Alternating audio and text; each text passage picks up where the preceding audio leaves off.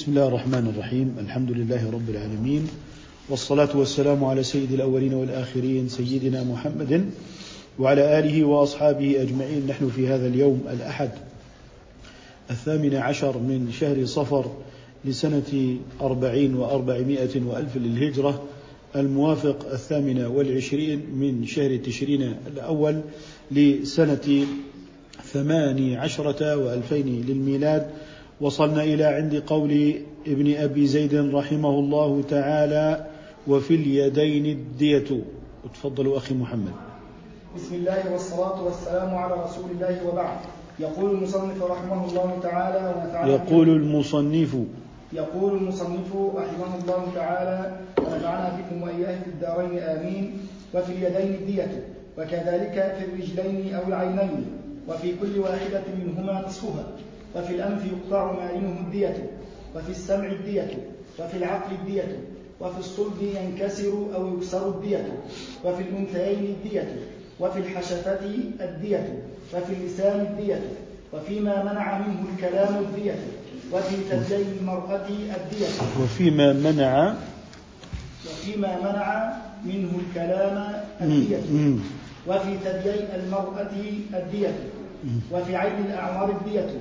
وفي الموضحة خمس من الإبل وفي السن خمس وفي كل إصبع عشر وفي الأنملة ثلاث وثلث وفي كل أنملة من الإبهامين خمس من الإبل وفي المنقلة عشر ونصف عشر. والموضحة ما أوضح العظم والمنقلة ما طار فراشها من العظم ولم تصل تصل إلى ولم تصل إلى ولم تصل إلى الدماغ. ولم تصل إلى الدماغ وما وصل إليه فهي المأمومة ففيها ثلث الدية. وكذلك الجائفة وليس فيما دون الموضحة إلا الاجتهاد. وكذلك في جراح الجسد ولا يعقل جرح إلا بعد البرء وما برئ على غير شيء مما دون الموضحة فلا شيء فيه. يكفي؟ يكفي. الله يجزيكم الخير على هذه القراءة. بدأ يتحدث عن تفاصيل دية الأعضاء. فقال رحمه الله تعالى وفي اليدين الدية. بمعنى أن في مجموع اليدين الدية سواء قطع قطع من الكوع أم قطع من المرفق أو قطع من عند المنكب. فمن قطع كفي رجل فقط من عند الكف قطع كفيه وقطع طبعا الكف الأول والثاني ففيها الدية كاملة. فإن قطع يديه من المرفقين الدية كاملة. فإن قطعهما من عند المنكبين فالدية كذلك كاملة. أما لو قطع يدا واحدة من عند المنكب ففيها نصف الدية. لذلك في قوله رحمه الله تعالى وفي اليدين الدية يقصد في مجموعهما وليس في واحدة منهما. فلو قطع كفيه ففيها الدية كاملة.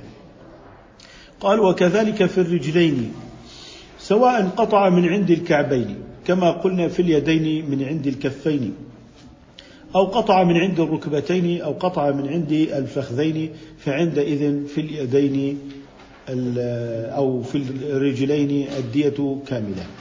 ونحن هنا نتحدث في الخطأ أما في العمد فإنما نتحدث في القصاص. أولا لابد أن نتحدث في القصاص أولا قبل أن نتحدث في الدية إذا في قوله وكذلك في الرجلين أو العينين بمعنى فقأ له عينيه. طبعا إذا كان متعمدا فالقصاص. طب فإن كان في حادث سير مثلا في عندئذ الدية في العينين فكل عين فيها نصف دية. وفي كل واحدة منهما نصفها بمعنى في اليد الواحدة نصفها في العين الواحدة نصفها في الرجل الواحدة نصفها. قال وفي الأنف يقطع مارنه الدية. المارن هو ما لنا من الأنف فإذا قطع الأنف ذهبت حاسة الشم عنده. فعندئذ فيه دية واحدة يعني الأنف فيه الشم وفيه العضو. فإذا قطع العضو ذهب الشم. وعندئذ نحن إذا ذهبت منفعة العضو مع العضو نقدر دية يعني نقدرها على أنها دية واحدة. فمعنى ذلك أنه من قطع عضوا كلسان فذهب فيه الذوق وذهب فيه الكلام وذهب فيه تحريك الطعام فهو دية واحدة. لماذا؟ نقدره على أنه عضو وما فيه من المنافع تابعة للعضو. لكن إذا كان قد ضربه على رأسه فذهبت منه حاسة الشم. مع بقاء العضو ففيها دية. ففيها إيه؟ دية. فإن جاء آخر فضرب أنفه وأتلفه وقطعه فعندئذ عندنا دية أخرى على فرض الصلح. على الدية. إذا نقول إن ما لنا من الأنف فيه الدية وفي السمع كذلك الدية. فلو ضربه وكان يسمع في الأذنين فعندئذ القصاص إلا إذا كان من المتالف. المتالف التي لا يمكن يعني أحدهم ضرب أحد آخر في الجائفة فعندئذ في هذه الجائفة لم يموت. فإذا ضربنا القاتل ربما يموت فيتعذر القصاص. هذه نسميها إيه؟ المتالف. لكننا هنا كما ذكرنا أننا نجري على الخطأ. فمثلا آه، إنسان دهس وقع عليه شيء كان يحمل بالخطأ من قبل جماعة ففقد سمعه. ففيه الدية كاملة. ففيه إيه؟ الدية كاملة. ففي ذهاب السمع من الأذنين دية كاملة. أما إذا ذهب من أذن واحدة فعندئذ نصف الدية. ثم قال وفي العقل الدية. يعني الإنسان إنسان آه، أصبح حدث معه حادث فقد عقله. أصبح جنة أو كذا ففيه دية كاملة. ففيه دية كاملة. عليكم السلام ورحمة الله وبركاته. قال وفي الصلب ينكسر. الدية الصلب ينكسر. معنى الصلب ينكسر بمعنى أنه يعني أفقده القيام والجلوس. أفقده إيه؟ القيام والجلوس. فإن أفقده القيام دون الجلوس أو الجلوس دون القيام فهي حكومات عدل تقدير ضرر تقدير ضرر وليست حدا مقدرا. حتى العقل الذي تكلمنا عنه إذا كان أصبح جنونه متقطعا يقدر من الدية بقدر ذلك التقطع. يعني أصبح يعني باعتبار الثلاثين يوما. فإن جن في عشرة أيام فثلث دية. يعني صار يأتيه الجنون عشرة أيام ففيه الثلث الدية باعتبار عدد تلك الأيام. قال وفي الأنثيين الدية وهما الخصيتان. وهما إيه؟ قال وفي الحشفة وهي رأس الذكر كذلك الدية. وفي اللسان الدية يعني قطع لسانه ففيه دية كاملة حتى ولو كان فيه منفعة الذوق وما إلى ذلك والكلام وما إلى ذلك فلا نقدر للكلام دية وللذوق دية أخرى بل نعتبر قطع اللسان وما وقع فيه من تلك الحواس بمثابة دية واحدة لفوات ذلك العضو. لكنه لو أفقده حاسة الكلام مثلا أو أفقده الكلام ففيه دية فيه أدية. طيب ففيه دية كاملة إذا أفقده الكلام. وفيما منع منه الكلام الدية يعني إيه؟ يعني إذا يعني لو بقي اللسان ولكن آه، فقد هذا الرجل النطق فعندئذ ففيه الدية كاملة. ففيه الدية كاملة. خطأ طبي مثلا فأذهب لسانه وقطع لسانه فعندئذ نقول حتى يعني في هذا العضو الذي فيه المنافع نقول أيضا فيه الدية قال وفي ثديي المرأة الدية وفي عين الأعور الدية يعني واحد يعني أخطأ فأصاب رجلا في عينه التي يرى بها وكانت له العين الأخرى لا يرى بها فقد أفقده البصر كله. عندئذ فيه الدية كاملة.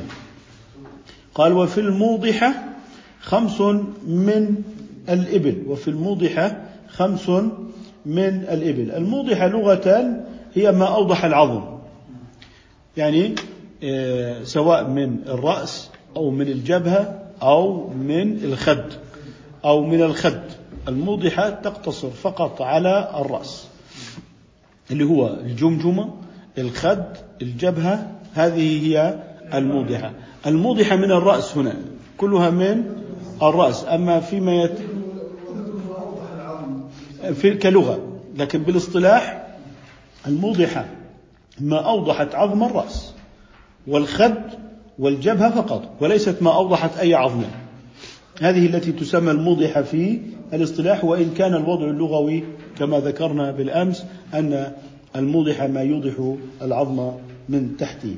ولا نلتفت إلى قدر الإيضاح من العظم أسفله ولو كان قدر رأس إبرة. فعندئذ نعتبرها موضحة. لذلك قال وفي الموضحة خمس من الإبل أيديتها خمس من الإبل. وفي السن خمس السن يسقط فيه كذلك خمس من الإبل. فمثلا آه، آه، أوقعه على الأرض يحمل شيئا وأوقعه فخلع سنه. ففي هذا السن خمس أيضا من الإبل. ممكن هذا يتضح في أخطاء الأطباء. يعني ذهب فلان يقطع سنا مريضا فقلع الطبيب سنا صالحا. فعندئذ هذا خطأ وبالتالي فيه الدية فيه الدية. خمس من الإبل. نعم. قال وفي كل إصبع عشر أي عشر من الإبل. بمعنى أنه الإصبع الأصابع في كل إنسان في يديه عشرات أصابع. طيب فيها جميعا الدية إذا في واحد من هذه العشرة فيها العشر. قال وفي الأنملة ثلاث وثلث وكلها تقديرات شرعية أي ثلاث من الإبل وثلث. وفي كل أنملة من الإبهامين خمس من الإبل. تلاحظ أن في الإبهام أنملتين. طيب خمس من الإبل. وفي المنقلة عشر ونصف. ثم بدأ يشرح في المنقلة والموضحة والمأمومة. قال وفي آه وفي كل أنملة من الإبهامين خمس من الإبل. وفي وفي المنقلة آه، عشر ونصف عشر. والموضحة بدأ بالتعريفات. ما أوضح العظم لكن بالاصطلاح خاص بالرأس والجبهة والخد. والمنقلة اللي هي ما يتطاير منها العظم ولكنها لم تصل للدماغ. المنقلة ما تطاير منها العظم ولكنها لم تصل للدماغ. وما والمناقلة ما طار فراشها أو فراشها من العظم ولم تصل إلى الدماغ وما وصل إليه فهي المأمومة. اللي قد ضربه على أم رأسه ومنه قوله تعالى فأمه هاوية. هذه هذا الجزء من الرأس هو الذي سيهوي عليه في قعر جهنم. نعوذ بالله منها قال ففيها ثلث الدية وكذلك الجائفة. وكذلك الجائفة. أما الجائفة فهي ما آه، أفضت إلى الجوف يعني مثل الطعن ولا تكون إلا في الظهر والبطن ففيها ثلث الدية وإن نفذت للجانب الآخر بمعنى أنه طعنه من جهة بطنه فنفذت من جهة الأخرى فعليه ثلثا دية. واحدة من جهة البطن لما طعنه والثانية من جهة خروجها. ثم قال وليس فيما دون الموضحة إلا لاجتهاد يعني لم تصل إلى الجمجمة بمعنى لم يظهر من تحتها العظم فعندئذ نقول هذه فيها الاجتهاد ونعني هنا الاجتهاد بمعنى إيه؟ حكومة عدل. أما من حيث العمد فهذه فيها القصاص ومعنى الاجتهاد أنه يحتسب قيمة الضرر نسبة إلى الدية فيقيم على أنه آه، عبد سليم ثم بعد ذلك يحتسب قيمة الضرر عليه ثم بعد ذلك ننتقل إلى الاحتساب يعني عشر الدية يعني فقد نصف قيمته فقد عشر قيمته ثم بعد ذلك نقول نحتسب هذا العشر من الدية. ونقيم وهذا في الحر طبعا. لذلك يجدر هنا أن ننبه في موضوع اللي هي ما يتعلق بحكومة العدل بمعنى أنه يقيم على أساس أنه آه، مال كما يفعل القانون الآن. الآن القانون يقول لك هذا قيمة يده كذا قيمة يده قيمة لسانه قيمة كذا. المغني يختلف عن العامل الطبيب يختلف عن المهندس فهو يقيمه.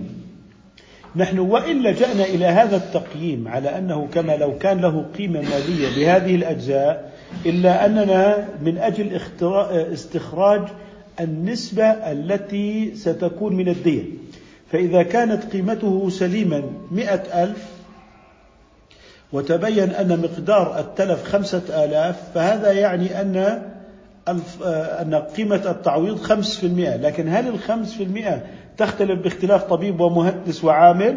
نرجع إلى دية الحر. وهي إيه؟ مئة من الإبل فنقول خمس أو اللي هي إحنا قدرناها من الذهب بألف دينار أو قدرناها من الفضة عشر ألف آه، درهم من الفضة. وبالتالي نحتسب نسبة في المية اللي هي قيمة التلف باعتبار الدية لا باعتبار قيمة الإنسان. باعتبار الدية لا باعتبار قيمة الإنسان. لذلك القانون لا يحق له أن يعترض علينا وأننا ننتقد عليه أنه يقوم بتسليع الإنسان. نحن نقول احتسبنا نسبة ولكن الجميع الطبيب والمهندس وجميع الناس اعتبرنا نسبتهم بحسب الدية. لم نحتسب العمر الرضيع كالكبير لم نحتسب المهنة الطبيب كالعامل. إذا نحن لا نقوم بتسليع أعضاء الإنسان إنما لجأنا إليها كقضية نسبة مثل ما أنت تقول أريد أن أحتسب نسبة ربح. على هذه السلعة بكذا وكذا فأنت لا تحتسب أنك مقرض وربا. إنما هي قضية معيارية لا تعتبر الإنسان قيمة سلعية بل هي من أجل احتساب حكومة العدل نسبة في المئة ثم نرد هذه النسبة بحيث تعطى له من الدية والدية سواء في الجميع في العامل في الطبيب في المهندس في الخليفة في الأمير في الوزير في المدير في جميع هؤلاء. هذا ما نقصد به بالاجتهاد قال وكذلك جراح الجسد. فطبعا جراح الجسد اللي هي أقل من الموضحة والجائفة. ولا يعقل جرح إلا بعد البرء. يعني إحنا كيف نتكلم في هذه المشكلات بتقرير طبي نهائي؟ يعني لابد أنه إحنا نبدأ بالعقل لاحتمال الشفاء. وإذا احتمل الشفاء وعندئذ لا عقل.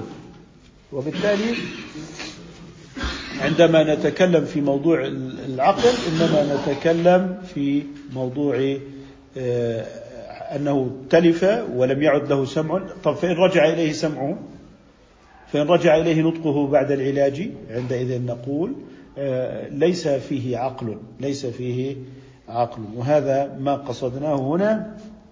ولا يعقل أي لا تؤخذ ديته حتى يعلم فيه الدية أم أقل إلا بعد إيه؟ إلا بعد البرء والشفاء النهائي. وما برئ على غير شيء بمعنى لا يوجد آثار. يعني مثلا لا يوجد آثار الجرح في الوجه. مما دون الموضحة فلا شيء فيه. فلا شيء فيه لعدم الإتلاف لأنه رجع إلى عهده الأول ثم انطلق يتكلم في الجراح فقال وفي الجراح القصاص. تفضلوا أخي محمد وفي الجراح القصاص في العمد إلا في المتالف مثل المأمومة والجائفة والمنقلة قلنا إيش؟ إلا في المتالف مثل. مثل المأمومة والجائفة والمنقلة والفقد والأنثيين والصلد ونحوه ففي كل ذلك الدية. ولا تحمل العاقلة قتل عمد ولا قتل. قتل عمد ولا اعترافا به وتحمل من وتحمل من جراح الخطأ ما كان قدر الثلث فأكثر وما كان دون الثلث ففي مال الجاني. وأما المأمومة والجائفة عمدا فقال مالك ذلك على العاقلة. وقال أيضا إن ذلك في ماله إلا أن يكون عديما فتحمله العاقلة لأنهما لا يقاد من عمدهما وكذلك ما بلغ ثلث الدية ما بلغ ثلث ما بلغ ثلث الدية مما لا يقاد منه لأنه متلف. لأنه متلف. لأنه متلف. ولا تعقل العاقلة من قتل نفسه عمدا أو خطأ. وتعاقل المرأة الرجل إلى ثلث دية الرجل. فإذا بلغتها رجعت إلى عقلها والنفر يقتلون رجلا فإنهم يقتلون به. والسكران إن قتل قتل. وإن قتل مجنون رجلا فالدية على عاقلته وعمد الصبي كالخطأ وذلك على عاقلته إن كان ثلث الدية فأكثر وإلا ففي طيب. يتكلم هنا عن الجراح قال وفي الجراح القصاص وفي الجراح القصاص في العمد. بمعنى يجب فيها القصاص مما دون الموضحة فلا قال وفي الجراح القصاص في العمد إلا في المتالف. المتالف يعني أنك لو أردت أن تنفذ القصاص ربما يتلف الذي يعني يتحقق فيه القصاص. وبالتالي لا تستطيع أن تحقق القصاص لأنك ربما إذا حاولت أن تنفذ القصاص أن يموت الجاني إذا أردت أن تنفذ عليه هذا القصاص. وذكر المتالف كقال كالمأمومة والجائفة والمنقلة والفخذ والأنثيين والصلب ونحوه ففي كل ذلك الدية. إذا لما تعذر القصاص في المتالف لاحظ قال والصلب. يعني أنت تريد أن تضربه على صلبه هذاك ضربه على صلبه فأفقده الجلوس والقيام. فإذا كان خطأ ففيه الدية لا إشكال ولا قصاص. فإن كان عمدا فإذا أردت أن تضربه على صلبه فربما تميته. وبالتالي تعذر القصاص.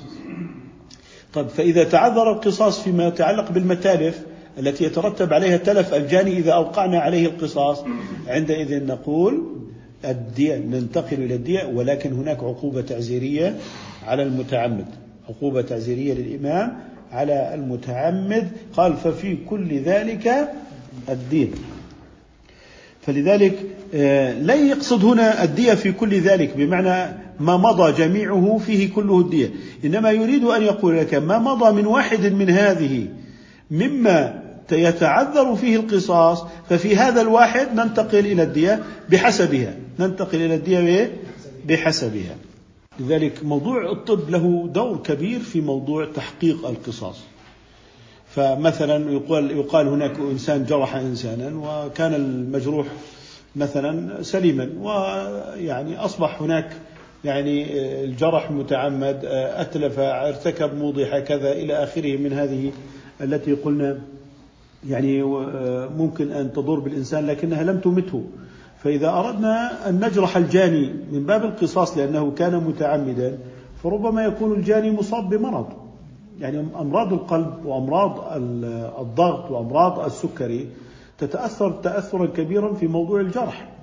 وبالتالي إذا أردت أن تطبق هذه الجراحة فربما يتفاعل معه الجرح ولا تستطيع بعد ذلك أن تنقذ هذا الجرح وربما يتضاعف إلى أن يؤدي إلى موت هذا المريض، إحنا نعلم أنه بعض بعض مرضى السكري لو أنه جرح في قدمه تصبح لديه قضية كبرى. بينما المجروح وهو المتعدى عليه لم يحدث معه مثل ذلك. وبالتالي القصاص يعني المساواة. ولكنك إذا جرحت هذا المريض بمرض السكري لا تت يعني تتحقق المساواة. لأن الجرح بالنسبة لهذا سيكون مميتا في بعض الأحوال. لذلك فيما يتعلق بتنفيذ القصاص لابد أن ننتبه إلى الخبرة الطبية. إلى الخبرة الطبية وأن الخبرة الطبية لها كلمة عليا في موضوع تحقيق القصاص. ربما في بعض الأحوال السابقة كان يتعذر إيقاع القصاص بسبب عدم تطور الجراحة بسبب عدم تطور الطب. لكننا الآن أمام تطور الطب فربما يعني يكون هناك آه، يعني آه، تحقيق للمساواة بالقصاص أفضل بكثير مما كان في السابق. فيمكن أيضا أن لا ننفذ بسبب الخبرة الطبية كما قلت في موضوع مريض السكري. كما قلت في موضوع مريض السكري. لذلك تطور الجراحة سيكون له دور كبير في حماية آه، حد أو في حماية القصاص وتطبيقه شرعا لأن الطب قادر على تحقيق المماثلة وقادر على الردع وما يمكن أن يكون قد حصل سابقا أنه فلان آه، قطع مثلا كذا وما إلى ذلك. من غير المتالف فقطع إصبعا قطع إصبع قدم نقول له هذا فيه القصاص مثلا. فجئنا إلى تطبيق القصاص وإذا بهذا مريض بالسكر فلحقته الوفاة. لذلك لابد من الإشارة إلى أن الأصل هو حرمة الجسد. وبالتالي لما تعذر لدينا أن ننفذ القصاص بمعنى أنه قد يؤدي إلى تلف الجاني ولا يتحقق العدل ولا تتحقق المساواة. عندئذ أبدلنا قطعا لإصبع بقتل الإنسان بسبب وجود مرض تضاعف, تضاعف معه الجرح. وبالتالي لابد أن تكون هناك الخبرة الطبية والأصل في الدماء التحريم. فلا يمكن أن تستباح إلا بيقين. لا يمكن أن تستباح إلا بيقين وكذلك الأموال. ففي قوله أنه في حال تعذر تنفيذ القصاص خشية على نفس الجاني فيما يتعلق بالجنايات على ما دون النفس.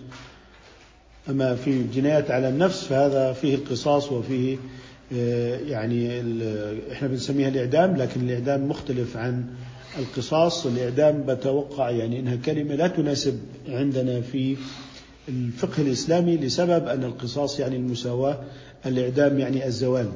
ولكن نحن لا يوجد عندنا إعدام بل سينتقل إلى الدار الآخرة وبالتالي قضية القصاص فيها معنى المساواة فيها معنى العدالة فيها معنى المماثلة في الجناية لكن الإعدام لا تحتوي على هذه المعاني لا تحتوي على هذه المعاني. ثم قال في هذا الأمر ولا تحمل العاقلة قتل عمد ولا اعترافا به. لا تحمل العاقلة قتل عمد ولا اعترافا به. فالعاقلة اللي هم أهل الديوان أو العصبة من الأقارب أو الموالي أو بيت المال على الترتيب. ترتيب العاقلة أولا الديوان. الديوان. الديوان وهم أناس لهم رواتب يشتركون في الحقوق يشتركون في الواجبات بينهم تناصف.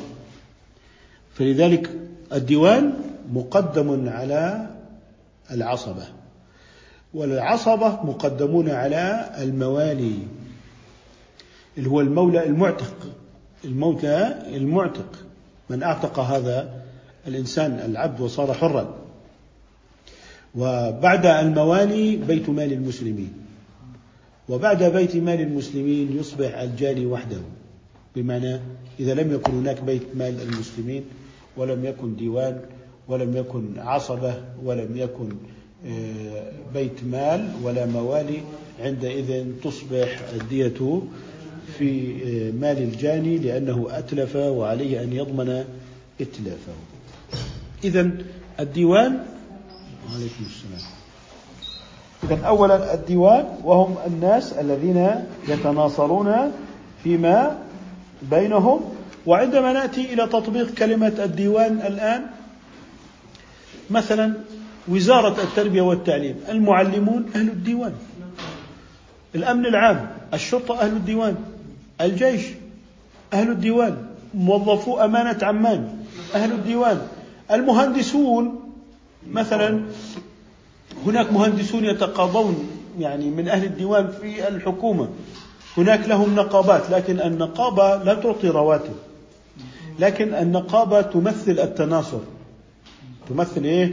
التناصر. فالنقابة لا تعبر عن الديوان بذاتها.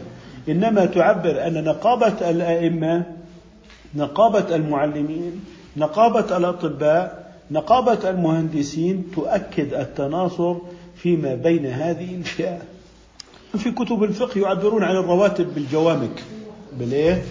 بالجوامك اللي هي تسمى اللي هي آه، رواتب عندهم في بعض المصادر بأنها هي إيه؟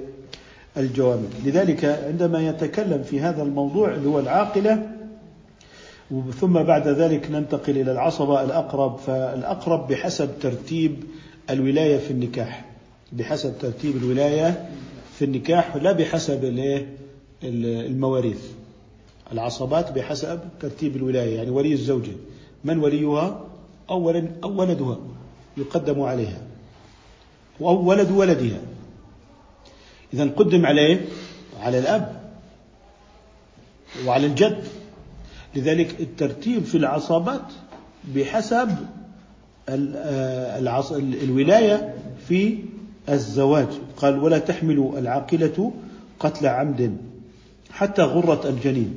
فلا تحملها اللي هي غرة اللي هي دية الجنين.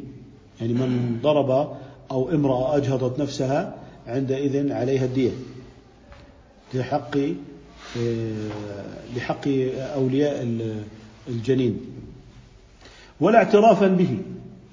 إذا لا تحمل العاقلة إذا اعترف الجاني بالقتل الخطأ أو بالقتل العمد. قتل العمد عمد منه. فالعمد لا تحمل العاقلة شيئا فيه. أما القتل الخطأ إذا ثبت بالاعتراف. لماذا؟ لأن المعترف بالقتل الخطأ متهم أنه متواطئ مع ولي المقتول على أخذ الدية. على أخذ الدية. إحنا عادة أكثر حوادث القتل الخطأ تكون مثبتة بتقارير وبينات يعني حوادث السير تكون مثبتة بتقارير سير مبينة أن مثلا الدهس واضح أنه دائما على صاحب السيارة. إذا هنا ثابت بتقارير وبينات شرطة وليس القضية قضية إقرار أو اعتراف لذلك إحنا بنقول إنه هذه الحوادث الآن مثبتة بتقارير أمنية وعسكرية و يعني أشرفت عليها الشرطة وكذلك عليها الشهود والبينات ومن ثم الخطأ فيها بين. قال ولا اعترافا به وتحمل من جراح الخطأ ما كان قدر الثلث. ما كان قدر الايه الثلث. يعني ثلث دية المجني عليه أو ثلث دية الجاني. كيف يعني ثلث دية المجني عليه أو ثلث دية الجاني؟ يعني افترضنا أن الجاني امرأة وقطعت إصبعين لرجل. دية الرجل كم؟ مئة من الإبل. وقطعت إصبعين. كم إذا ديته دية هذه الأصابع هي عشرون من الإبل. طيب لما بتقول عشرون كم دية المرأة؟ خمسون من الإبل. خمسون من الإبل. طيب كم دية الرجل؟ مئة. كم ثلثها؟ تقريبا ثلاثة وثلاثين وكسر. فإذا طبعا عندنا قولان مشهوران في هذا الموضوع اللي هو وتحمل من جراح الخطأ ما كان قدر الثلث. هل هو ثلث الجاني أم ثلث المجني عليه؟ فإن كان الجاني رجل والمجني عليه رجل لا خلاف. حر بحر.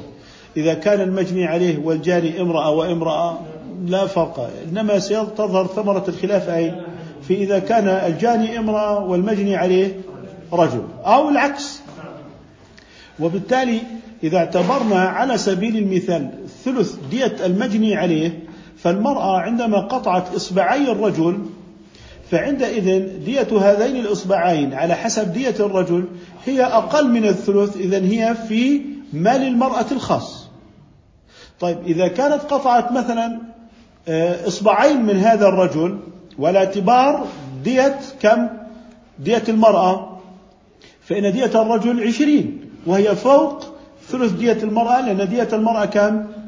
ديتها خمسون من الإبل والعشرون فوق ثلث الخمسين. إذا عندئذ تحمل عاقلة المرأة الدية عن المرأة لأن قطع قطع إصبعين لرجل هو فوق ثلث دية المرأة على القول الثاني.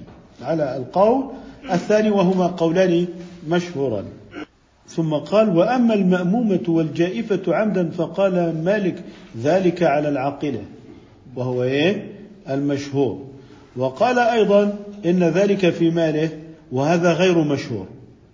وهذا غير إذا الأول هو المشهور. إلا أن يكون عديما بمعنى ما عنده شيء فتحمله العاقلة. فالعاقلة تسدد ما ذكرناه في موضوع الجائفة والمأمومة وفيها كم ذكرنا؟ فيها إيه؟ الثلث. فيها الثلث. إذا ثلث فأكثر فهو على العاقلة. لأنهما لا يقاد من عمدهما لأنهما من المتالف. لأنهما من المتالف. فإذا قمنا بالقود فيخشى أن يتلف الجاني أثناء تطبيق المماثلة والقصاص. لذلك انتقلنا إلى الدية ثم قال وكذلك. اللي هو إيه يعني وكذلك يعني ما ذكرته من الخلاف هل هو على العاقل أم في مال الجاني؟ وكذلك ما بلغ ثلث الدية مما لا يقاد منه لأنه متلف اللي هي المأمومة والجائفة. واعتبر كلامه هنا تكرار مع ما سبق. اعتبر هذا تكرارا مع ما سبق. قال ولا تعقل العاقل من قتل نفسه عمدا وهو هدر. يعني أهل المقتول يعني قالوا هذا أبونا رحمه الله انتحر فأعطونا دية أبينا فدم أبيه هذا هذا المنتحر لأن الدية في قوله تعالى وما كان لمؤمن أن يقتل مؤمنا إلا خطأ. فهذا في قتل المؤمن للمؤمن. قال وتعاقل. ها انتقل إلى موضوع مساواة المرأة في العقل فيما كان دون الثلث. قال وتعاقل المرأة الرجل إلى ثلث ديات الرجل. إلى ثلث ديات الرجل. فإذا بلغتها رجعت إلى عقلها. فإذا بلغتها رجعت إلى إيه؟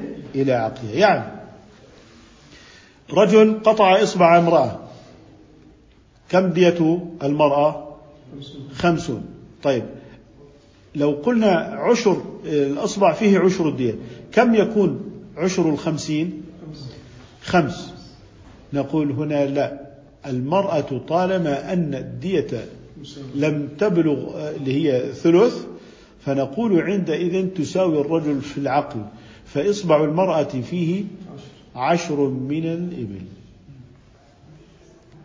وهي تساوي الرجل في العقل إلى ثلث دية الرجل. فإذا بلغتها يعني بلغت اللي هو إيه؟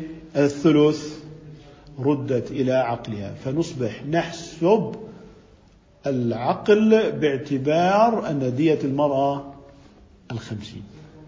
بمعنى لو أن رجلا قطع لامرأة خمسة أصابع. عندئذ لو أردنا أن نحسب على أن الدية كدية الرجل ففيها خمسون. ألم تزد على الثلث؟ زادت. إذا رجعنا إلى عقل المرأة. فنصبح نحتسب على كل إصبع خمس من الإبل.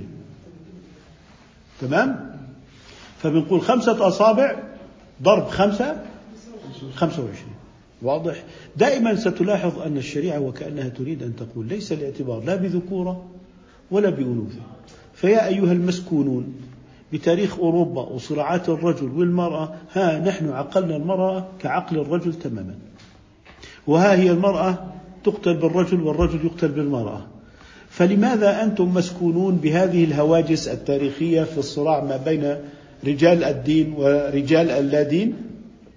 فحتى تفهموا الإسلام لابد أن تخرجوا من هذه الأهواجس والنفسيات فليست المسألة لا ذكورة ولا أنوثة وها هي دية المرأة على النصف من دية الرجل المؤمن أو المسلم وها هي دية الكافر تساوي دية المرأة المسلمة. ف لماذا هذا الحال الذي أنتم تعيشونه وتبقون مسكونين في هذه الحالة التاريخية اخرجوا منها حتى تفهموا دين الإسلام فلا تبقوا مسكونين بهذه الأفكار. ولاحظ في موضوع أنه بلغت ثلث دية الرجل يعني ثلاثة أصابع ففيها ثلاثون أقل من ثلث دية الرجل ففيها ثلاثون من الإبل. طب إذا كانت أربع أربعة أصابع إذا صار فيها أربعون إذا زادت على ثلث دية الرجل إذا سترد إلى عقل المرأة. كم عقل المرأة عندئذ؟ عشرون. إذا في الأربعة أصابع عشرون من الإبل في الثلاثة أصابع ثلاثون. طيب هذا ابتلاء. هذا ابتلاء واختبار. فإذا كان يعني في مقادير تعبدية. في مقادير تعبدية. ها أنا قد سويتها في حالة ها قد سويناها بالقصاص. يا من تبحث عن المساواة. لكن هذا الإله ألا يريد أن يختبر عباده؟ بالتزامهم وامتثالهم؟ ما أنت تصلي أربع مثلا ركعات وتصلي خمس صلوات وتصلي في الركعة آه، سجدتين وفيها ركوع واحد وصلاة الكسوف فيها ركوعان. هي تعبدية أراد أن يختبرك. الزكاة نصف العشر والعشر والع... إلى آخره. إذا هو ابتلاك بمقادير. لذلك لابد أن يمتحنك لأنه إله لابد أن يختبر. هل أنت منصاع ومنقاد؟ أما أنت تريد أن تستسلم لاستحساناتك النفسية؟ لذلك لابد أن يميز الله الذين يستحسنون الدين بالهوى والنفس ولا بد أن يميز المتبعين المقتدين وهذا هو ديدن الإيمان. هذا هو ديدان الإيمان. قال ف والنفر يقتلون رجلا يقتلون به. إذا اللي هو قتل الجماعة بالواحد. حتى لو باشر واحد ولكن الجميع تمالأوا على هذا الواحد بمعنى أنهم جاءوا فحاصروا ولم يباشروا. أو هم يعني رتبوا هذا الأمر فإنهم يقتلون به لأن هذا يعني الترك منهم يعد فعلا. يعد إيه؟ فعلا. فكفنا بالنهي مطلوب النبي والترك فعل في صحيح المذهب. فهذا الترك يعتبر فعلا لأنه تعلق به خطاب. أما ما لم يتعلق به خطاب فهو العدم. إذا الترك ديدنه حيث تعلق به الخطاب فهو شرع وحيث لم يتعلق به خطاب فليس كذلك. هناك نص سيقرأه الشيخ مثنى الراوي جزاه الله خيرا في هذا الباب في حوار بين ربيعة وبين سعيد ابن المسيب رحمهم الله جميعا وفي هذا درس لنا نستفيده في ميدان الفقه. تفضل أخي مثنى. قال ربيعة بن المسيب كم في ثلاثة أصابع من المرأة؟ فقال ثلاثون. فقلت كم في أربعة؟ فقال عشرون. فقلت حين عظم جرمها واشتدت بليتها نقص عقلها. فقال أعراقي أنت؟ قلت بل عالم متثبت أو جاهل متعلم. فقال هي السنة يا ابن أخي. قال ابن شاس وهو إجماع أهل المدينة والفقهاء السبعة. هذا نص في الاقتداء والاقتفاء وهو نقل للعمل ولا تجده إلا في دائرة النقل العملي للدين التي ربما لا تجدها فيما يروى عن رسول الله صلى الله عليه وسلم في قال عليه الصلاة والسلام إنما هو العمل المتواتر عليه الإفتاء والقضاء الذي كانت عليه الأمة وقد حرس سيدنا مالك هذا العمل الذي قضت به الأمة وأفتت وإن لم يكن موجودا في دواوين الرواية عن رسول الله صلى الله عليه وسلم فإننا نقول أيضا كان هناك إلى جانب التحديث عن رسول الله صلى الله عليه وسلم كان هناك خط موازن للفقهاء والآئمة يفتون بما أفتى به الصحابة ويقضون بما قضى به الصحابة رضوان الله عليهم فكان هذا نقلا أو هذا كان هذا نقلا للدين العملي الذي وإن لم يكن يعني قد رسم في الكتب إلا يعني أقصد كتب الرواية عن رسول الله إلا أنه كانت هناك المدرسة الفقهية المعنية بالقضاء والإفتاء وهذه هي المدرسة الفقهية كانت سابقة على تدوين السنة إذ إن السنة قد دونت في منتصف القرن الثالث على الأغلب. لكن أين كان يعني المسلمون في الإفتاء والقضاء قبل تدوين السنة؟ فلو كان صحيحا أنك تنطلق من عمل أهل عمان وفتاواهم وأقضيتهم ثم تنتقل إلى كتب السنة بهذه القفزة الواسعة في التاريخ. ثم تصل إلى كتب السنة ثم تريد أن ترجع إلى اللي هو عمل أهل عمان. نقول لك بقي عليك أن تكمل المسيره من كتب السنة ثم تدخل إلى مدينة رسول الله صلى الله عليه وسلم فترى أقضية الصحابة وفتاويهم ثم تدخل إلى كوفة بن مسعود وعلي رضي الله تعالى عنهم.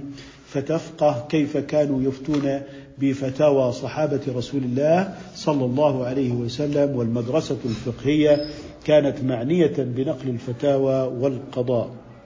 ولذلك المعول عليه في الفتوى والفقه في القضاء المدرسة الفقهية والمدرسة الحديثية لها موضوعها نقل الأقوال عن رسول الله والأفعال لكن مدرسة الفتوى والقضاء كانت خطا موازين فلا يجوز أن نعطف على خط الحديث فنص فنضرب به خط الفقه ولا العكس كذلك.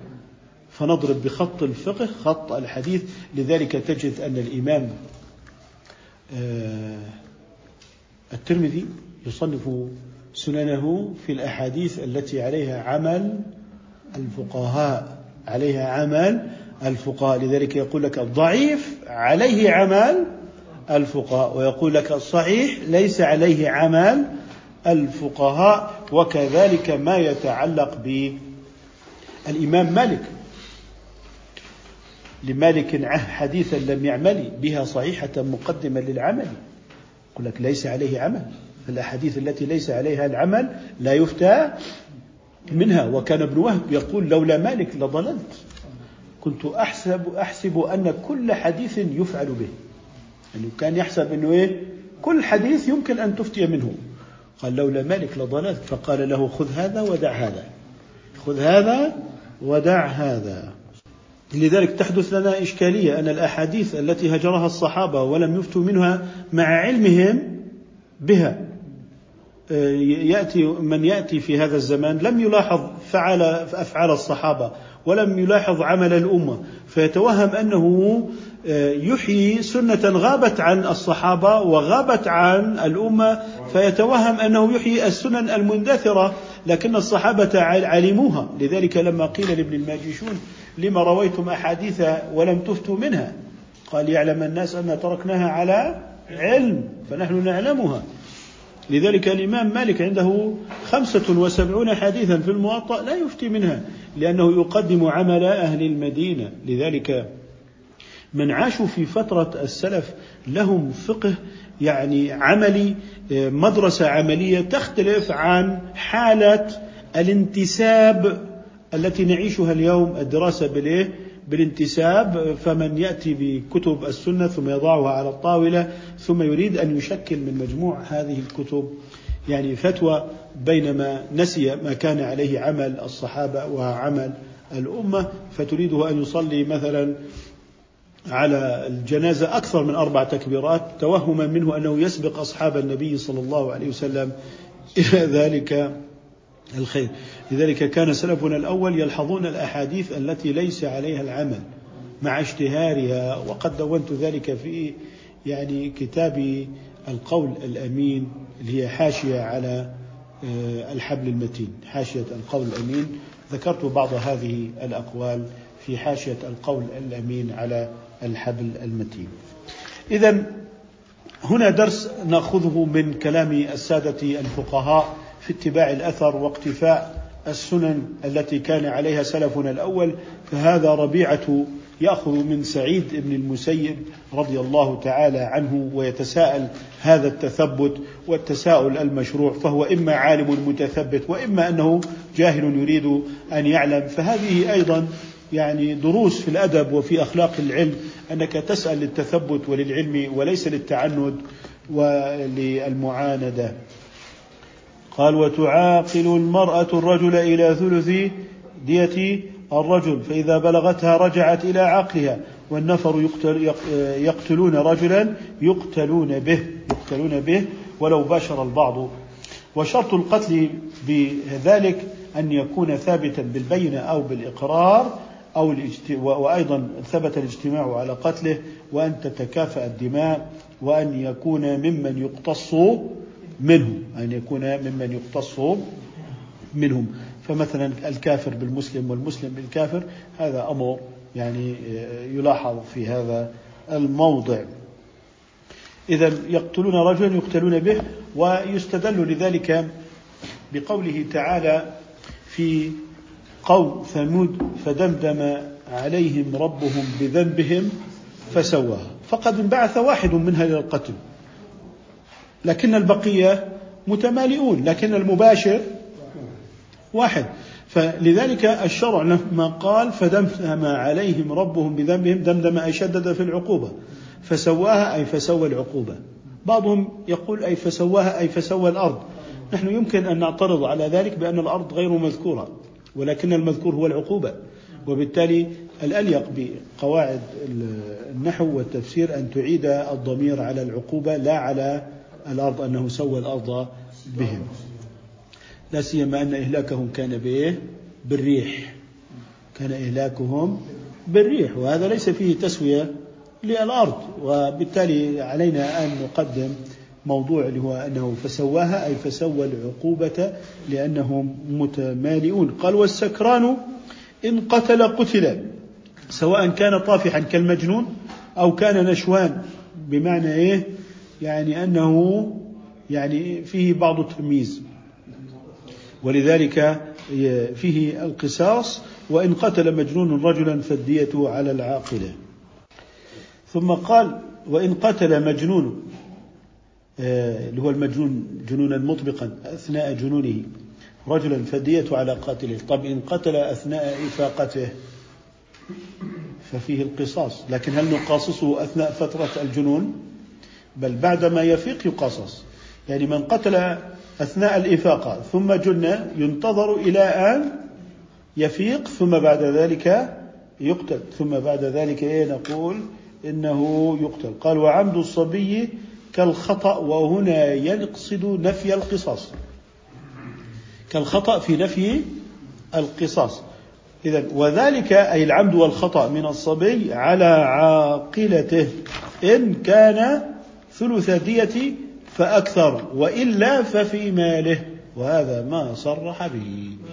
إذا إذا إذا كان ثلث الدية فأكثر فهو على العاقلة فإن لم تبلغ ثلث الدية فعند ذلك فإنه من ماله إن كان له مال. طب فإن لم يكن له مال عمل معاملات المدين فاتبع بذلك الدين فيما هو دون الثلث فيما هو دون الثلث. يعني لا يؤخذ من مال أبيه لا يؤخذ من العاقلة.